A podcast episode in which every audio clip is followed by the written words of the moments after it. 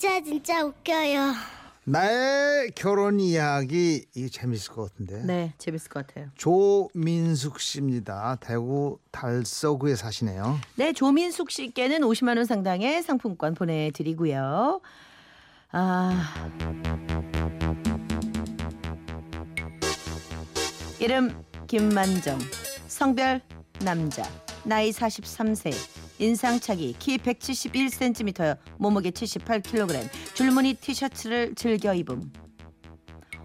혹시 이런 인상차기를 한 남자를 보신 분이 있다면 조심하십시오. 그 남자는 사기꾼입니다. 보게 된다면 신고를 해야 하냐고요? 아니요. 신고는 안 해도 됩니다. 현재 우리 집에 사니까요. 네, 위에 말한 사람은 바로 저희 남편입니다. 네, 지금으로부터 20년 전으로 거슬러 올라가야겠네요. 저는 어린 나이에 고향인 대구를 떠나 서울에서 혼자 일을 했는데 그러던 어느 날 소개팅을 하게 됐습니다. 안녕하십니까. 억시로 미인이시네. 네? 억시로야? 어 사투리라서 못 알아시는 것 같네. 대구가 고향이라서 사투리가 좀에 심합니다. 지 촌스럽지?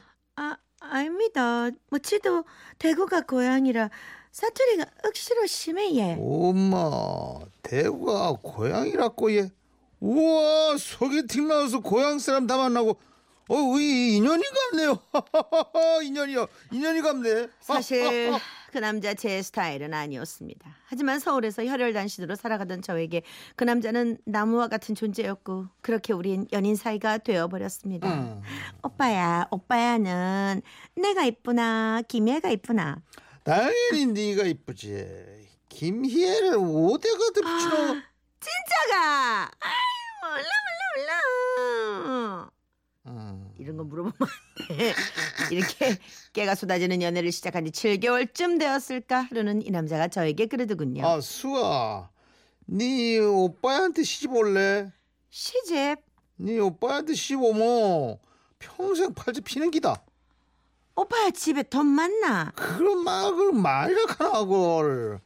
고영집 동네 사람들 중에 우리 땅 안 밟고 자기 집 들어가는 사람 없다. 많나? 응? 그래도 뭐 낙항 아직 나이가 어리가. 그런데 며칠 뒤 이 남자가 저에게 또 이러는 겁니다.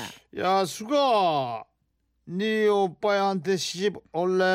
아 또 결혼 얘기가 싫다. 오빠야 시누이도 많잖아. 신우, 우리 집 신우 없다.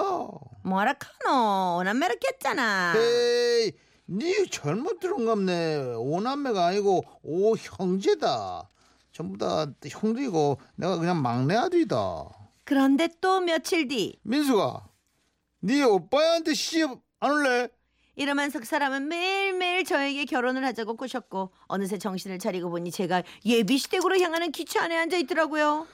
그리고 드디어 시골에 있는 예비시댁에 도착을 했는데요. 저는 하도 부자라길래 의리의리한 저택을 생각했는데 얼라 작고 허름한 집이더군요. 그래서 저는 진짜 알부장가 보다 생각하며 집 안으로 들어갔는데 예비 시어머니께서 버선발로 뛰어나오며 저에게 인사를 건네시더군요. 아이고 어서 와요. 아이고 반가워요 반가워. 얘긴 많이 들었시오. 저는 어머니의 말투를 듣고 놀라고 말았습니다. 아니 분명히 토종 대구 사람이라고 했는데 어머니께서 너무나 구수한 충청도 사투리를 쓰시더라고요. 그래서 전 생각했죠. 아, 어머니는 충청도에서 시집을 오셨나 보구나. 라고 말이죠. 그리고 전 예비 시어머니께 인사를 건넸죠. 안녕하십니까. 저는 조민숙이라 합니다. 어, 그래요 그래요 그래요 반가워요. 아주 참하게 생겼구먼요. 얼른 들어와요 얼른. 응? 그렇게 어머니를 따라 방 안으로 들어간 저는 커피를 마시며 어머니와 대화를 시작했습니다. 우리 아들한테 이 얘기 많이 들었시오. 결혼하고 싶은 시학씨가 생겼다길래 내가 얼른 보고 싶어서 데리고, 데리고 오라고 지, 지가 그랬지요. 괜찮지요? 근데 말 들어보니까 경상도 사람인가 봐요. 아, 예. 제 고향도 대구입니다. 부모님은 아직 대구에 계시고 예. 치는 일자리 구하러 서울에 가십니다. 서울에 가니까 고향이 너무 그리웠는데 같은 고향 사람인 오빠랑 만나게 됐다 아닙니까? 고향 사람이요? 예, 지도 대구가 고향, 오빠도 대구가 고향. 이 이게 뭔 소리래요? 저는 충청도가 고향인데요. 자가 충청 고향이 충청도 단양 아니에요. 단양에서 저는 고등학교 졸업할 때 대구로 이사 왔시요 그때. 어머니 얘기를 듣고 이 남자를 봤더니 제 눈길을 피하더군요. 그리고 전 다시 어머니와의 대화를 이어갔죠. 아유 단양 얘기가 나오니까 고향 생각나네요. 그때가 참 좋았는데. 와 예 충청도가 대구보다 좋으셨어 예? 아무래도 고향이 좋지요. 그리고 충청도 살 때는 참 잘 살았거든요. 충청도에서 애들 아버지가 사업 크게 해가지고 꽤나 살았는데 쫄딱 망하는 바람에 도망치듯 태구로 온 거요. 야반 도지로다가 아니 쫄딱은 뭐고 야반 도주는 뭡니까? 전 이건 아니다 싶었지만 어머니 앞에서 그 사람을 때릴 수도 없는 노릇이고 꾹꾹 참고 대화를 이어나가던 그때였습니다. 엄니 올게 될 사람 왔다면서요. 이 왔냐 인사해요. 우리 둘째요 둘째 딸 인사해요. 그 소리에 제가 너무 놀라면서 네 딸이요. 오영지 아닌가요? 아들만 다섯이라고. 이 자가 좀 머스마 같이 생긴 혔어도 딸이에요. 그 후 줄줄이 들어오는 그 집의 딸들. 엄니 저 왔시오. 언니 올게 올 사람 올게 될 사람 왔다면서요. 엄니 셋째 왔시오. 그렇게 여자 형제 네 명이 줄줄이 들어오더라고요. 하지만 사건은 이게 끝이 아닙니다. 갑자기 넷째 신우이가 저한테 이러는 겁니다. 아 지랑 동갑이라면서요. 스물넷. 이? 아, 치가 스물넷은 맞는데 얘 음. 오빠야 누나분 아닙니까? 근데 어떻게 저랑 동갑입니까? 오빠야는 스물여섯 살인데 무슨 소리요? 만정이 제 스물세 살이에요. 이제 군대 제대한 지 1년밖에 안 됐시오. 네, 네, 이 남자 속이다 속이다 나이까지 속인 겁니다. 야. 저요 당장 이 결혼 물리고 싶었지만 이미 이 남자와 건널 수 없는 강을 건넌 사이가 됐었었고 왜 그랬어? 그렇게 결혼까지 할 수밖에 없었는데요. 아, 나중에 이 얘기를 들어보니 저를 잡기 위해선 어쩔 수가 없었다나 뭐래나. 아, 암튼 예비 시댁에서 나온 후 제가 이 남자에게 그랬죠. 야, 김만정, 뭐 스물여섯.